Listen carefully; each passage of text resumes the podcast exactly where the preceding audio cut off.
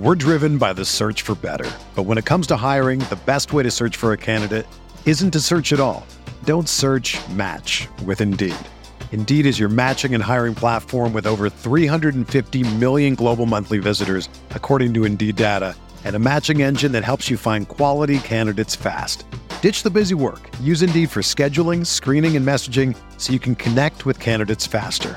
Leveraging over 140 million qualifications and preferences every day, Indeed's matching engine is constantly learning from your preferences, so the more you use Indeed, the better it gets. Join more than 3.5 million businesses worldwide that use Indeed to hire great talent fast. And listeners of this show will get a $75 sponsored job credit to get your jobs more visibility at Indeed.com slash BlueWire. Just go to Indeed.com slash BlueWire right now and support our show by saying that you heard about Indeed on this podcast. That's Indeed.com slash BlueWire. Terms and conditions apply. Need to hire? You need Indeed.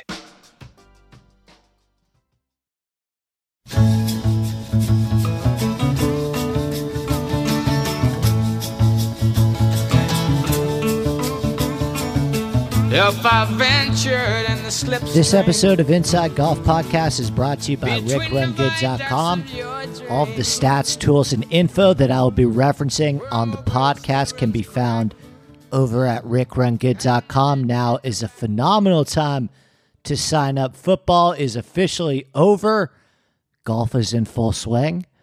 And basically, from now until the Tour Championship, I will be providing tons of content over there. All of my premium articles every week, access to me for any questions in that Slack channel, and really, most importantly, all of the tools that I believe are essential to golf betting and DFS, the most extensive model generator you will find. We made sure to have the most inputs out of any site out there. So if you really want to get weird, with your models. We've got everything you could possibly want to plug in over there. Plus, incredible ownership projections from Michael Cavalunas. He'll be back on the podcast sometime soon.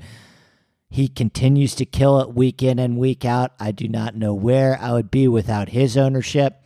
Plus, all of the stats that you could possibly want live, Corn Ferry Tour, European Tour. Hey, all you people saying Shane Lowry sucks right now, maybe the site you use isn't showing you the fact that he just gained over seven strokes on approach less than a month ago at the Abu Dhabi Championship.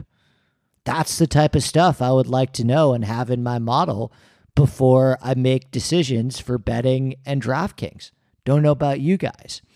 Um, but the site has absolutely everything strokes gained from the major championships Another thing that I don't understand how people would build models without. So sign up today using promo code Andy. That is the important part. And we would love to have you as part of the team. All right, coming up on this podcast, myself and my very good friend. He is the deputy editor of Golf Digest.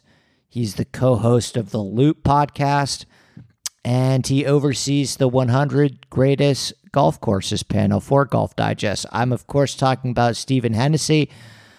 Pretty much the only guy that I could have on for a podcast where we gush over what makes Riviera so special. Plus, all of our picks, some bets, some sleepers, a little Super Bowl talk, a little Tiger talk, and so much more. So, without further ado, let's talk to Steve. All right, Steve Hennessy is here, deputy editor of Golf Digest, also the co host of The Loop. He is in charge of the Golf Digest Top 100 Greatest Courses panel. Speaking of The Loop, though, what's like the opposite of a podcast bump? Because I woke up this this Monday morning, and now everybody hates Xander Schauffele, my favorite golfer. I know what happened. Xander was like, you know, the nice guy who was sneaky funny, and right, we had him on our pod last week, and now all of a sudden he's Patrick Reed and Bryson, you know, cheating, getting these crazy drops. Well, that's the thing is, it's like I, I saw somebody tweet like, "Oh man, can you imagine what the reaction would be if?" Patrick Reed did something like this. And my response to that was, yeah, well, it's like, you know, context matters in these situations. Like yeah. Xander has consistently been one of the most well liked and well respected players on the PGA Tour by his peers, right? Mm-hmm. Whereas Patrick Reed has a little bit of a different reputation. But then I had guys starting to send me all these things out of the woodwork of all these different times where Xander really? had these really questionable drops that I didn't even realize had happened. So I don't know. I don't know what to believe anymore, Steve. yeah, man. I mean, if that teaches us anything, it's that people on Twitter will dig up dirt on oh anybody. So no one's yeah. safe.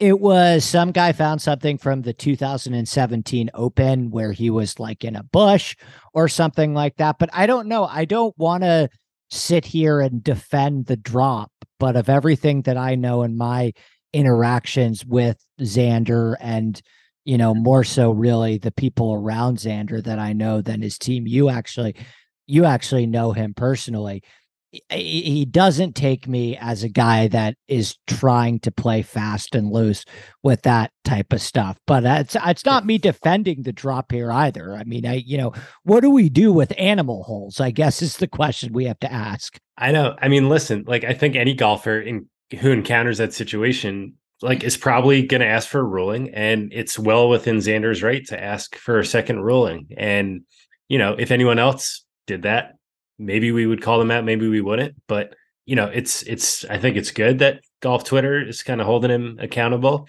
Look, look, it's like the the penalty, the holding penalty in the Super Bowl. Like, right. you know, tough call to make in that moment. And Xander was like dead behind a tree, like pretty tough look to get that drop in that moment. But right. you know, all you could do is play by the rules, and that it's kind of like what he did. He got a ruling from the rules official, and they said, "Yeah, that that's a burrowing animal hole." Within the rules.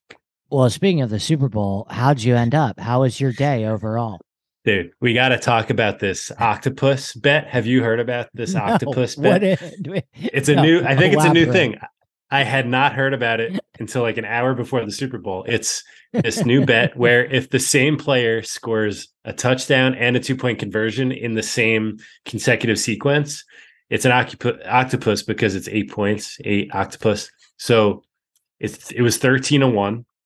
I bet it because I also bet uh, that a team would have a uh, successful two point conversion. Two-point conversion. That was a good one. I'm kicking myself so for correlation. Yeah, there's a yeah. Good, that was a good 13 to 1. There. So that yeah. made the day because that was a pretty big win. So um, yeah, yeah, and I, I, also had the Chiefs to win. So me too. Are did you go crazy on props or like are you a big like cross sport guy? Like do you cuz I'm not. Like I kept it pretty simple. Yeah. I had a massive I had a massive bet on the Chiefs and like one smaller prop bet, but it was mainly like I just it's too hard for me to keep track of all those things too. It was like it reminds yeah. me of the days where, you know, when I first started golf betting, you know, I'm betting 30 top 20s a week and I have 30 guys starred on the leaderboard. It's like right. I don't even know who I'm rooting for anymore. Yeah, at some point it's like becomes not fun because you have like competing interests. Uh, right, I had right. like four or five props, not cross sports, but like,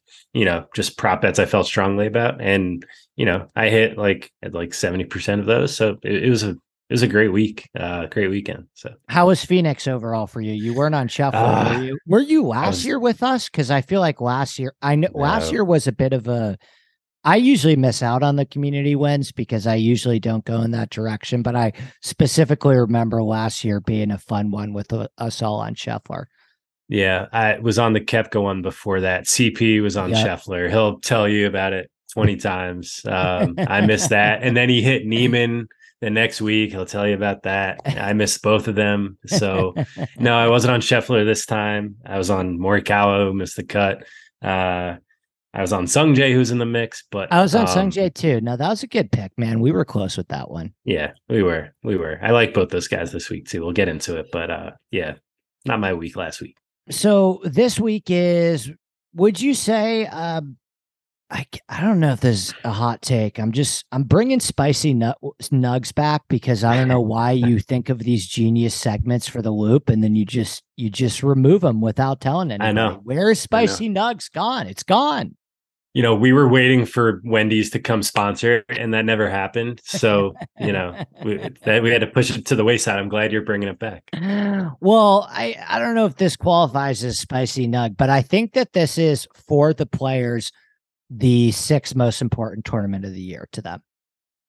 Do you think that's fair? Do you think that's a hot take? I don't think. I think if you I polled the, I think if you polled the players and you said rank the most important tournaments for you to win, I think this is six after Sawgrass and the four Yeah, major exactly. After the players, I mean, right. And is that just a money thing because Well, the players was always a bigger purse, or Well, like I- maybe this week's bigger than the players in a lot of players' eyes? Do you think that? I could kind of see that. I, I, you know, because I always felt like there was something about, like with the memorial and the Arnold Palmer Invitational, there was Yeah. so much behind, like, and you know, rest in peace. Obviously, I guess the API has Right. lost a little bit of it, but there was so much about that tournament was like that handshake with Arnold Palmer Yes. walking off the 18th green. And you know, same thing at the memorial. You get that handshake with Jack Nicklaus walking off the 18th green. I think for a lot of these players, especially the guys in like their mid to early 20s, their uh that handshake and picture with Tiger with the trophy is like probably more meaningful than, you know, I would think of any. I mean, I guess like I don't know. What do you think a player cares about winning? Uh, it's just it gets complicated with the money because I was going to say the Exactly. FedEx Cup, but the FedEx Cup's just too much money. I guess. What do you think is more? What do you think a player cares about winning more, Riviera or a FedEx Cup playoff event, if they had the same purse? Oh, the same purse? I think absolutely. Tigers event at Riviera. I think there's like, you know, a universal respect for Riviera as being like the best golf course that they play on tour, Yes. probably outside of the majors, obviously with Augusta. But um, yeah, I mean, I think back to last year when Billy Horschel won the memorial and Jack Nicklaus was congratulating him and Billy Ho was like, thanks, bro. Like, where's the respect for Jack? He just called Jack Nicklaus bro. He's like in his 80s. I think, you know, in like 10 years, like when Tiger is not really playing anymore, this will be like, you know, the the event outside the majors. I think for now the players is probably, you know, a notch above it. But outside of that, yeah, six event, six most important event. I'm with you. Well, it's funny to me because I remember Niemann walked off the golf course and in the post round interview, they asked him, and he was like, This is the most special moment of my life, just far Yeah. of, of, of my golfing career. Mhm. and then I remember, I don't even remember if he won an individual event or if it was his team winning Liv, but he he he won Liv something and was like literally six months after he had just won uh Riviera and gotten the trophy handed over from Tiger. He was like, Yeah, this is the biggest sports moment of my life. It's like, dude, you like really? Because you just said the one with Tiger was, buddy. Just lying through their teeth. Unbelievable. But good, good for them cashing in. Yeah, Yeah. I, I mean, this is the week for me at this It's- golf course. Hell yeah. Yeah, I would say it's probably the most excited I get to watch a golf. Yes. tour- Have you been? Have you attended this event, Steve? Yeah, yeah. I've walked Riv a number of times. Um, long time ago. It's the last time I was there. But uh I mean, it's so impressive, this property, as you know, Andy, being from this area. It's the fact that George Thomas like did what he did with, you know, this kind of flat canyon Yeah, in the hills. I mean, the natural undulations, like the rolling terrain. There's like really nothing like it. I, I'm with you. It's my favorite week. Um, I wish we could see like every hole more often, more cameras. Like we're getting there, all that kind of stuff. But I mean, just like little stuff, like you know, the fifth hole with the you know the man-made kind of hill, 60 yards from the Yep. green. Like Mhm. I mean, and obviously the 10th, but like there's like 10 other awesome things about Riviera uh that yeah, being there and seeing it in person, you're like, holy shit, this is on another level. I was really thinking about that. Like this summer, we're really going to like Imagine if George Thomas just stayed in Philadelphia, right? Imagine if Yeah. he just stayed on the East Coast because this is a guy that grew up with Hugh Wilson and George Crump and William Flynn and Tillinghast. And together, these guys were kind of the Philadelphia school of golf course architecture design. There's a great book on this too um, that I would recommend to anyone that's interested in this stuff. But basically, you know, these guys uh, are responsible for Merion and Pine Valley and Winged Foot and I mean all of the countless classic Tillinghast courses. And George Thomas basically says in 1919, like, hey, I'm just going to go to the West Coast. And because of that, this, you know, this year we get treated to, in my belief, and I mean, it depends where you stand on Bel Air, would be the only other course that I would mm-hmm. throw in the mix there. But we, in the span of what, two months, we get to see, in my opinion, one of the greatest to ever do its Two masterpieces in the span of two months. Yeah. Yeah. I mean, when Riviera opened, people called it the Pine Valley of the West, and LACC is ranked higher than it uh, in Golf Digest rankings. And I, mean, think it's get- I think it's a little bit better. I do. I think the I think Yeah. you have the rankings right. I think like Yeah. gun to my head, LACC North is Thomas's masterpiece and Mhm. Riviera is like 1B. yeah, maybe like the fact that he did what he did with this land, like the routing itself, is maybe more impressive. I haven't been to LACC, so you would you would know better. I defer to The, you. the routing at Riviera is really impressive. yeah, I mean, that is a- that is a golf course with real thought and consideration put Yeah. into design in the sense that like this guy was thinking okay i these guys need to hit a fade on this hole let's make sure that on the next hole they need to hit a draw i mean there was some real thought and consideration put into the routing of this golf course Yeah, a hundred percent. Yeah, the eleven and twelve is a perfect example of that. Everyone wants to talk about ten, but you know you need to hit, uh, you know, the fade on eleven, the draw on twelve. I mean, it's just so good. where do you stand on 10 I really like ten. Um, you know, obviously, like technology has kind of made made it not as good as, See, as that's it was my back thing. in the day. Now I feel like they all just do the same thing, which doesn't mean it's not a great golf hole, but I think it's Yes. almost I think it's almost a better golf hole for amateurs now than it is for pros.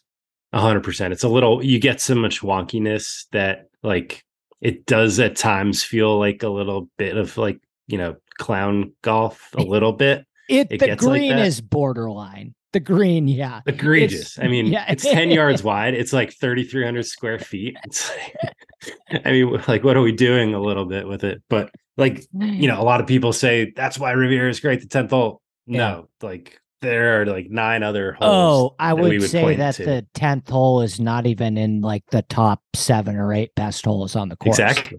Yeah. Yeah. Right. Yeah. Yeah. Um. Okay. We could so break this down for hours. I know. Yes, literally. I mean, yeah. people. Did you read Yeah. the Did you read the book? By the way, Shackelford. George Thomas's book. Well, Oh, Shackelford's. Shackelford wrote a whole book on Riviera. Yeah, I have not. Um, it's it's heard okay. good things about it- it. It's good. I mean, it's not like I'm not sitting here and saying it's like a must read or anything. I read it like on a on a plane audio book like Yeah. a couple of years ago. But no, I mean, this is a golf course, like I was saying in you know the preview that I did. Like this is one for the nerds. This is one for Yeah. the people like you and I. I mean, there were Mhm. entire books written about this golf course, and Yeah, there, you know, rightfully so. many many of the golf courses that we see today wouldn't exist if it was not for some of the principles that were created on this golf course. So I have talked, I mean, I did 5,000 words in the rec article, and then I talked for another hour on the Sunday podcast. So I'm kind of all out on words from a course breakdown standpoint. But before we dive into the odds board, is there anything you want to touch on with Riviera before we talk about some of the guys? you know, I intentionally didn't listen to your pod before I came on here because I didn't want to, you know, just basically break out everything that you said. um, so I don't want to repeat what you said. I'm sure you broke it all down how I would have. I think, uh, Yeah, it's just a complete test. It's as complete of a test as we get on the PGA Yes. Tour. Balanced. think- Balance is the word. Like not the type Balance, of week sure. to say, okay, let me find a guy that's elite in one certain thing. I need to Right. find the guy that does a little bit of everything well. Yes, I, and I think like the data will tell us a, a good story of that, but maybe more so, it, it's kind of a feel week, I think, too, because the creativity and imagination you need around here, like the data doesn't necessarily point to any of that.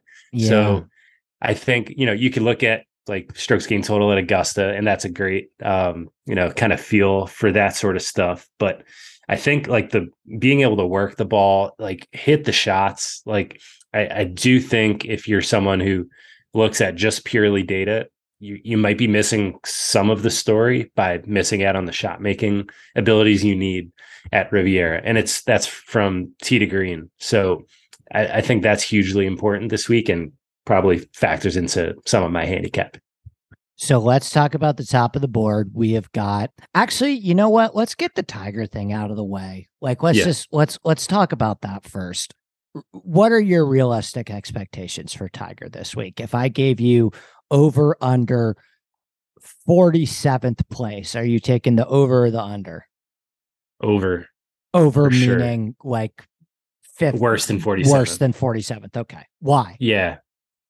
I, you know, Riviera is a really tough walk, as you know, Andy, being there. Um, that Max Homa joked on Twitter, like they might have to carry him down the first tee and up uh, 18. Like just build an escalator or something. they they need to. Yeah. I mean, it's that's as steep of a, you know, you know, incline as you get on the PGA tour. I, Yes. I would have like I love to see Tiger, don't get me wrong, but I kind of wish he was not playing this week just to kind of save up for uh for the players. Like players is more of a more of an easy walk for him, you know, Yeah. shorter, better iron test. So my expectations are minimal for him this week. We just don't know um what kind of version of Tiger we're gonna get when he need when he has to walk. Like the match was a different animal, being able to be in the cart. So yeah, I mean if he makes the cut, it's like incredible, I think. I Yeah.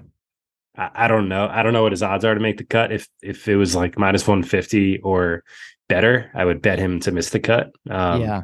I just think this is like get the competitive rust out of the way, gear up for the major season. But you know, he's gonna be here anyway this week. So he's trying to prove to himself he could still do it.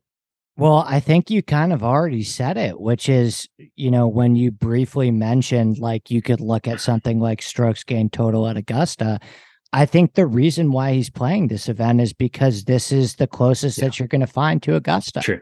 Mhm. Um, I think that there is a huge correlation in the things that you have to do well at Augusta and at Riviera. I mean, think about both of these courses. These are both courses that ask you to head off a bunch of uneven lies, right? These are both courses that feature very deep and difficult bunkers, undulating greens with a lot of like subtle internal breaks, a lot of very detailed contouring, right? And it's not going to come as a huge surprise that there's all this massive crossover on the leaderboard, right? Like Bubba Watson, who's like the ultimate creative, work the ball both ways. Not a not a coincidence that he's been so great at both courses, right? And then you Yeah. you run through the guys and it, you know the the the uh, JTs and the Rahms and the Adam Scotts and the Hidekis and all these guys that have been so great at both of these courses. It's because uh, Augusta's and Riviera basically asking. I'm, you know, I'm listen. I know they're not the perfect comp courses. There's a ton more room to operate off the tee at Augusta, and you have different agronomy there too. But in terms of what both courses are asking you, um, I think Tiger's probably looking at this and saying, okay, if it, I can answer some of the questions that Riviera is asking me, then that's my best prep to be able to answer some of the questions that Augusta is going to ask of me. Yeah, that that's well said, and that, that's definitely what he's thinking. I, I just kind of wish he was resting up a little bit, uh, Yeah. selfishly as a Tiger fan. So, I mean, it's going to be appointment TV, obviously, to have him back at a regular PGA Tour event. So, super stoked. So I was doing a podcast with our friend Joe Idoni right before we went on, like literally an hour ago, and he was mentioning to me and I'd even know that Liv's first event was next week. But can you imagine what if he, well, you know, just to put our conspiracy conspiracy theory hat on for a minute, can you imagine like how much air that would take out of the first week of Liv if Tiger does something this week? I mean, oh seriously. Oh and that was why it was almost like, man, wouldn't it be funny if he played the Honda? Because Liv strategically right. plans their schedule around the. And again, I think there's no reason that he would realistically do that because I think that, it, you know, again, if you're thinking about the majors, which I think is what Tiger only cares about at this point, like you're playing Riviera instead of the Honda. But can you imagine? How much air that's going to take out of the room for the next week if Tiger does something special over the weekend? I don't know if Charles Schwartzel wins in Mayakoba, Andy. I think the whole golf world is talking about that instantly. I don't know about you. Oh, a thousand percent, man. I, I do wish like the Honda would be a great test for him. We ain't yeah, gonna see him at the too. Honda anymore. Yeah, yeah, yeah. That'd be fun too. No, but I'm with you. I think that I'm not like going out. So, are you going out of your way to bet against him? Are you like seeking out matchups? Are you seeking out miscuts? Are you are you going out of your way against him or you're kind of just neutral? We're driven by the search for better. But when it comes to hiring the best way to search for a candidate isn't to search at all. Don't search match with indeed. Indeed is your matching and hiring platform with over 350 million global monthly visitors according to indeed data and a matching engine that helps you find quality candidates fast Ditch the busy work. Use Indeed for scheduling, screening, and messaging so you can connect with candidates faster. Leveraging over 140 million qualifications and preferences every day, Indeed's matching engine is constantly learning from your preferences, so the more you use Indeed, the better it gets. Join more than 3.5 million businesses worldwide that use Indeed to hire great talent fast. And listeners of this show will get a $75 sponsored job credit to get your jobs more visibility at Indeed.com slash BlueWire. Just go to Indeed.com slash BlueWire right now and support our show by saying that you heard about Indeed on this podcast. That's Indeed.com slash BlueWire. Terms and conditions apply. Need to hire? You need Indeed.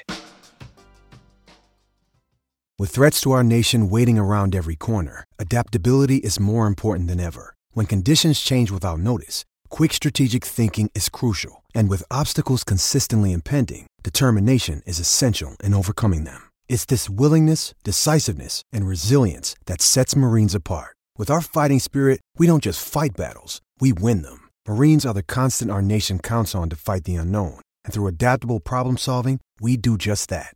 Learn more at marines.com.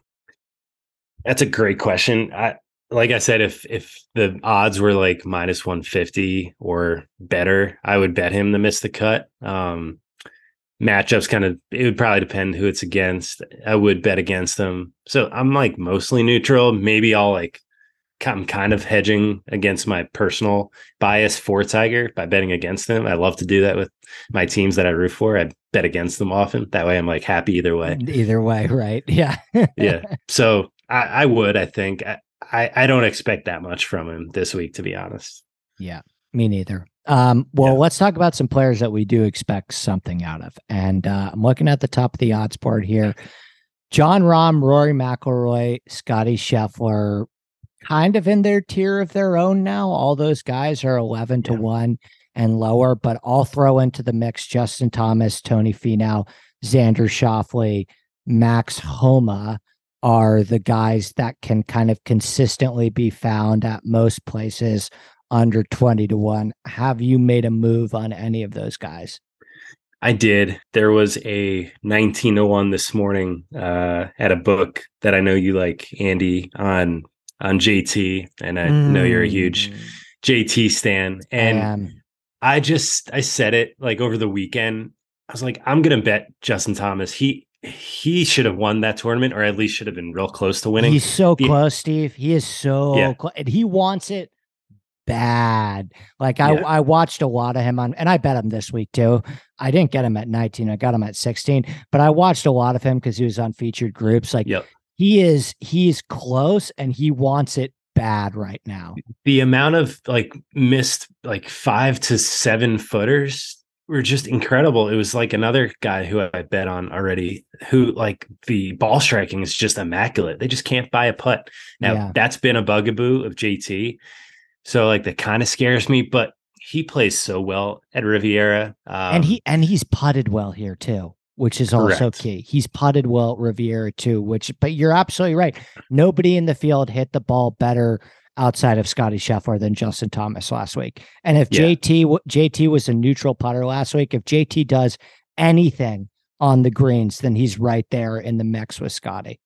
And to me, I like it's time to call Justin Thomas the best scrambler on tour. Like Yep. he, he, he whatever sample size you want to look at, 24, 36, 50 rounds. He's number one. I have gained. I have him as the yeah. I have him as the number one player around the green in this entire field, which is crazy. and I think that's it gets huge. it gets completely overshadowed based on his iron play. But JT's Yes. like JT's got one of the best short games of our generation. Like it's Yeah. it's it's kind of unbelievable. That's not crazy to say. I know Yeah. he doesn't get the credit for it. So I think that's huge here. Everyone's going to miss greens. So yeah, that that's my move at the top. It obviously worries me, Rahm, Rory, and Scheffler, but Rahm just looked off to me. Like he gained more than six strokes putting uh, in Phoenix. He did look He- really. He looked like really weirdly off over the weekend. It was strange. Yeah. Yeah. So like I'd probably look to fade him in some matchups, maybe with Scheffler. Um, but yeah, it's JT outright for me. So if I had to ask you, like, if you had to start a DraftKings lineup at the top, would you play Rahm, Rory, or Scheffler? Who scares you the most? So Rory probably scares me the most. I, you know, I'm not too worried about his performance last week. He's me shaking neither. off the rust over here in the states. Yeah, he's still my number one golfer. So I, probably Rory, then Scheffler, then Rahm. Rahm could obviously, you know, turn that around. But uh, yeah, I'm with you. He looked a little off last week. Yeah, I'm with you. I would choose, I would probably choose Rory of that bunch. Okay, so now as we go a little bit deeper into this range of Morikawa and Cantlay and Sungjae and Hovland and Sam Burns and Jordan Spieth, mm, who has your attention kind of in this like 20 to 40 range? Yeah. So two guys for me, and we didn't mention Xander.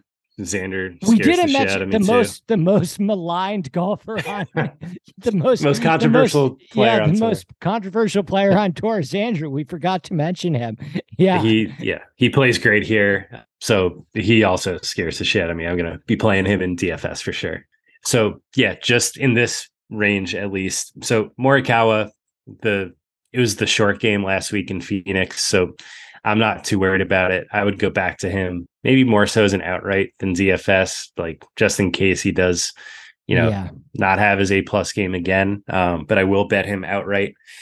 The the guy I'm most excited about in this range, Andy, is Jordan Spieth, and like him and JT, like to me, they they gained so many strokes ball striking last week. Spieth had his his best iron performance in over five years. Yeah. Uh, he he gained eight point three six strokes on approach. And yeah, just watching him, same as you with JT, I because I jumped on Spieth over the weekend and I was watching so many of his shots. Like he was landing so many iron shots, like right at the pin. And yeah. they were releasing 15, 20 feet out. And he three jacked a, a Yeah. bunch because he can't make a four footer to save his life. It's it's the weirdest thing that you know the best putter on tour has now become one of the worst. So that scares me at Riviera, but I'm willing to bank on that kind of like reverting back to what his like baseline is longer term. So 40 to 1 for me on Jordan Spieth's like a little insane based on the ball striking numbers last week. I mean, do you agree? Like he, he should love Riviera based on Augusta and Yeah. he's done well here before. And he has done well here. Yeah. No, Yeah. I do think this is a core. I think this is a good uh, on paper course fit for Jordan Spieth, and he has been good here. He hasn't been amazing here, but he's Right. been good here. I, I mean, the, literally the only reason why I didn't go in that direction were because there were a couple guys that I liked a little bit more down here, but Spieth is absolutely on my radar uh, for DraftKings and such.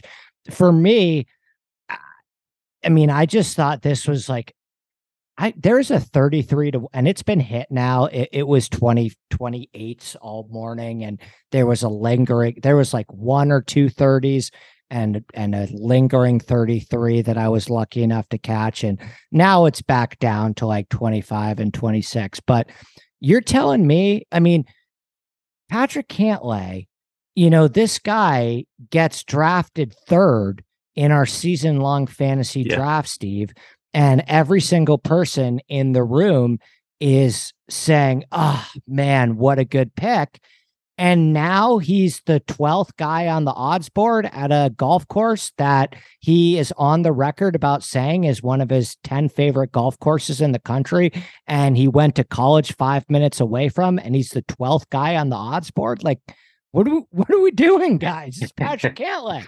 He's statistically, I mean, statistically, you could make an argument that Cantlay is like he was a top five player in the world entering this year, and he missed a cut on the number in Phoenix. It's why he was my one and done, which really killed me, especially in a week like that. So I was tracking him, and he had a 12 foot putt to make the cut. Right, like mm-hmm. it's fine. I'm not concerned about him at all. But Cantlay is Cantlay's like us, Steve. Like he's a did you get? Yeah. Have you? I, I, gotta Google it again. I don't have the list memorized, but I he he came out with his ten favorite golf courses in the country. He wrote a list. it was on like it was. I'll I'll, fi- I'll find it. I'll give you a chance to vamp after yeah. I finish the point and find it. But some of the courses were like, it was like Riviera and Valley Club of Montecito, mm. and I was like, holy shit! Like this guy's got really good freaking taste. So, um, yeah, yeah I, I can't, I can't, I, and again, Steve, you want to talk about well balanced. There's mm-hmm. three players in the entire world over the, actually, let me see if you can name them. I gave you one of them in Cantlay. There's three players in the world that rank top 25 in true strokes gained of all four major statistical categories. So, top 25 in off the tee, approach, around the green, and putting. There's only three of them. Can you name the other two after Cantlay? I gotta guess Rory is one of them. Rory is one of them. There's one more. Might be the Maybe. most ha- might be the most hated man in golf. I would not have guessed Xander. Okay. Yeah, it's Xander. So those are, you know, from a statistical standpoint, those are the three most well-rounded players in golf. I just don't understand how one miscut and suddenly there's a three next to Patrick Cantlay's name. Yeah. I mean, a couple things on Cantlay that I'd be curious of your take too. Like it sounds like he's going through some somewhat of an equipment change, like going to a heavier shaft. So I don't know when exactly he made that change, but CP kind of dug that up last week. And that could have been earlier, it could have been at the start of the year. So maybe that explains like the slowish start. So that's one thing. But you know, if this is a thinking man's golf course, I mean, Patrick Cantlay, like he's the most insightful. I mean, everyone could gush over Rory McIlroy all they want and all the quotes and, you know, thought provoking things that he says, and rightfully so. He's well spoken and well respected, but Patrick Cantlay is probably the smartest golfer in the world. He, like, he's philosophical. He's like so well read. And I mean, for that reason, this place should really suit his eye. The UCLA connection is is great. So yeah, I guess the only worry is the equipment stuff. But I mean, these guys are so good. No, that's probably fa- figure that out. I, I, that's fair. I didn't know about the equipment stuff. Can I read you Patrick Cantlay's top ten favorite golf courses in the world? Yes. Yeah. Number ten Valley Club, which is a top 10 favorite course of mine in the world. I'm going back right. there in a couple weeks. I think that is one of the I I'm I'm an employee of Golf Digest now, so I will not besmirch the West, but I think that course is is way too low. I love that golf course. It's a top 10 course for me in the country.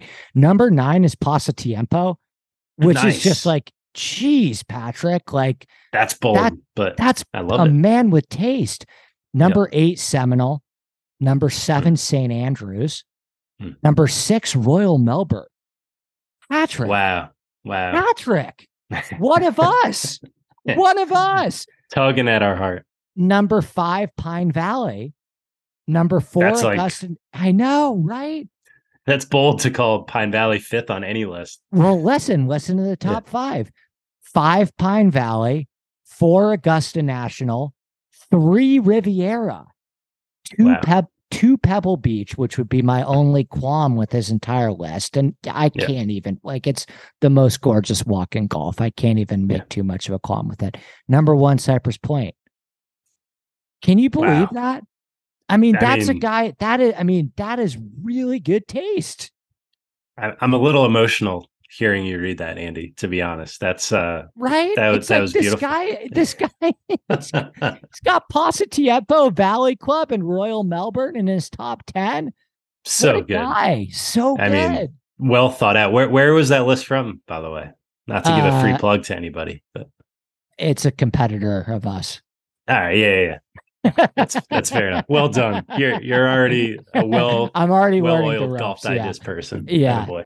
But no, I, I just I, I can't I I was shocked that I saw Pasatiempo and Valley Club in there. Were the two like wow. A little Those- Cali bias, but yeah, a little Cali bias, but those Yeah. aren't most people don't know Valley Club or Pasatiempo, right? Those aren't, you know, and Yeah. you have to really like go on a pilgrimage too to play Royal Melbourne, right? So I mean, Yeah. it's not like it's not like there are a lot of people out there that are, you know, anyway. Point being, I like Cantlay at Riviera for all of the reasons that we just talked about. Is there anyone else in this range before we dive a little bit deeper you want to give a shout to? well, maybe Sungjae. Yeah. I don't know that I'll get there, but I I like was very impressed and you know was paying attention closely this weekend with Phoenix because I bet him. I, I think he's very close. I think and you pointed out the approach play numbers uh, from Tori and you know that's what got me on him at Phoenix. And the ball striking was still really good. And Yeah, he backed He's it got- up. Yeah. yeah, and he's got as complete of a game as really anyone on tour. So I, I think Riv should fit his eye, but yeah, I don't know. There's so many great options at the top that I probably won't get there. Yeah, I was close on Sungjae too. I ended mm-hmm. up I ended up betting a 35 on Cameron Young, who I feel like has been a little just a just a hair forgotten this week. And you know, he Yeah. was pretty he was pretty ho hum in, in Phoenix, right? But I, I still think this is a guy that's like really on the precipice of something special.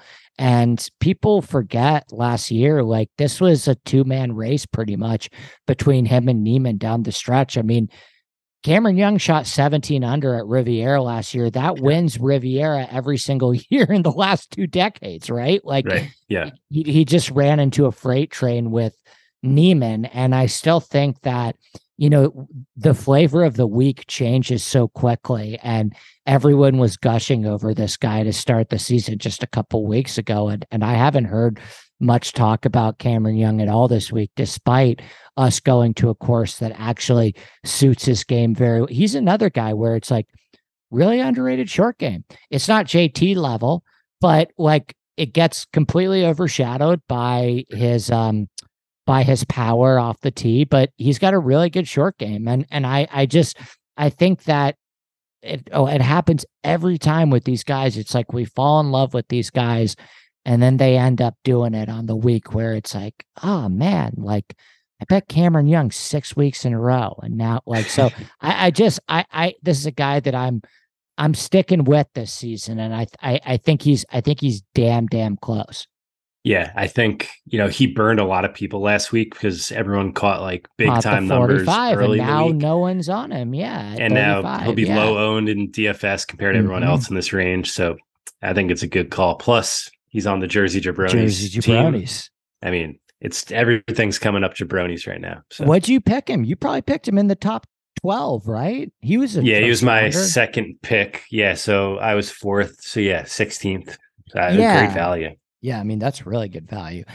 So okay, I'll I'll ask you kind of rapid fire on some of these guys because I have a dinner with my with my mom that I need to get you. Couple quick questions for you first though. Will Zalatoris, where do you stand on Will right now? Because this is a guy that, you know, what are you doing skipping Phoenix if you're not, you know, it's a $20 million purse at one of the most Yeah. fun tournaments of the year. And, you know, this guy loves it. I was listening to him on No Laying Up. Like he would have loved a tournament like Phoenix. So why yeah. why isn't he playing? That's that's my concern with him this week. I think that tells you all you need to know about his his injuries that he couldn't he couldn't get it up for Phoenix. It wouldn't hundred percent shock me to see that he WDs before the tournament. To be honest, really? I, I, think he he's going through some stuff. That's kind of like reading the tea leaves a little bit. So total total stay away for for for you at this moment in time. At this moment, his skill set matches this place, you know, perfectly. But I'm just worried about the back stuff. Okay, fair enough. I'm with you. What about Fitzpatrick? Same thing, right? Like, I mean, not same thing because he played last week, but he didn't yeah. look great. Yeah, you know, made the cut, but like as you know, Andy, like if, if someone's going through neck and back stuff, like playing three weeks in a row is really tough. Idea. He was o- obligated to play Pebble, and now like these two big weeks, I'd still probably stay away here. He plays difficult golf courses great. He he actually has good history here. But yeah, I'm probably still staying away. I'd rather wait and see on both of those guys, I think. Okay, we're gonna play uh to wrap up, we're we're gonna play a quick game rapid fire that I've started to enjoy doing with my guests where I'll give you you have to just pick you have to pick one guy assuming they're essentially the same price if you had to just bet one of them. Jason Day or Rickie Fowler. it's got to be Jason Day. Yeah, I mean, he's been horrendous Rick... at Riviera, though. Have you looked at that Has course he? history? It's like the most shockingly bad course history I've ever seen. He's been like horrendous at Riviera, and I don't understand it at all. I I thought it'd be a pretty good golf course for him. Yeah, I would think so too. That's interesting. But I mean, the Rickie stuff last week makes sense. I don't know about here, so I think yeah. it's still J Day. I'm with you. I would pick. I would actually pick Day over Fowler right now too. Justin Rose or Adam Scott? Oh, here I think Scott. Yeah, he loves this place. On the loves record, is saying it's one of his favorite courses. So yeah, I, I think he's kind of live at like 60, 70 to one this week. So yeah, it's it's Adam Scott for me. Taylor Montgomery or Sahith Theegala? I go Cali vibes with Theegala. I think. Yeah. I think he like made his first tour start here back when he was still at Pepperdine. So yeah, I think this place probably suits him better than Montgomery. Yeah, I'm with you on Theegala. Okay, last one, and then I want to ask you about if you want to give a shout to any other long shots too. Uh, Shane Lowry or Tommy Fleetwood? Oh, man, that's another tough one. I know right? you were on. I'm, I'm good at last these. week. it seems you know your segment pretty well. God, Lowry, the numbers were really bad last week on Lowry, but I'm inclined to go back to him, even though Fleetwood has a pretty good skill set here with his scrambling yeah. prowess. I'd like them both. So that's a cop out answer, but maybe Lowry over Fleetwood. Me too. I like them both. I'm gonna go right back to both of them. Um, okay. Do you have anybody else that you want to shout out? Not necessarily as an outright, but top 20 guy or anything like that. You know, yeah, I think Keith Mitchell is a, is a good uh, a yeah. good look for matchups and stuff. He he's playing mm-hmm. really well. Um, so good it's not right like he, now. yeah, you don't need distance here, but it doesn't hurt. He's kind of just had like complete control of his his golf ball over the last month or so. Uh, when we had him on the Loop podcast, no big deal. Uh, he told us he he was really close all around. It's just kind of like uh, the wedges that you know he needs to figure out. Well, Which he's you're really, not gonna you're not going to hit a ton of wedges. You're not hitting year. a lot of wedges here. Yeah. So I like Keith Mitchell, and then Adam Hadwin, who I know you were on last week guy, too, Andy. Yeah, yeah. I think he has another good week here. So I like that. I can't believe we made it a whole podcast without saying anything mean about Chris Powers. I'm like kind of, I'm, I'm honestly kind of disappointed in us. Are you going to give me the open floor now? Because that's dangerous. Well, here's the thing: is it's like he he's never going to listen which is that's like, why I feel very comfortable saying yeah he, he's literally he's literally him. never going to listen and I get like let me ask you do you listen to your own podcast ever? I don't. So I, can't do it. I can't do no, it. No I can't either but he yeah. listens to our podcast every week like that's that's crazy to me because I hate listening to my podcast. I never do it but he will not listen to golf podcasts, which I like. I kind of understand. I don't listen to a sure. lot of golf podcasts either.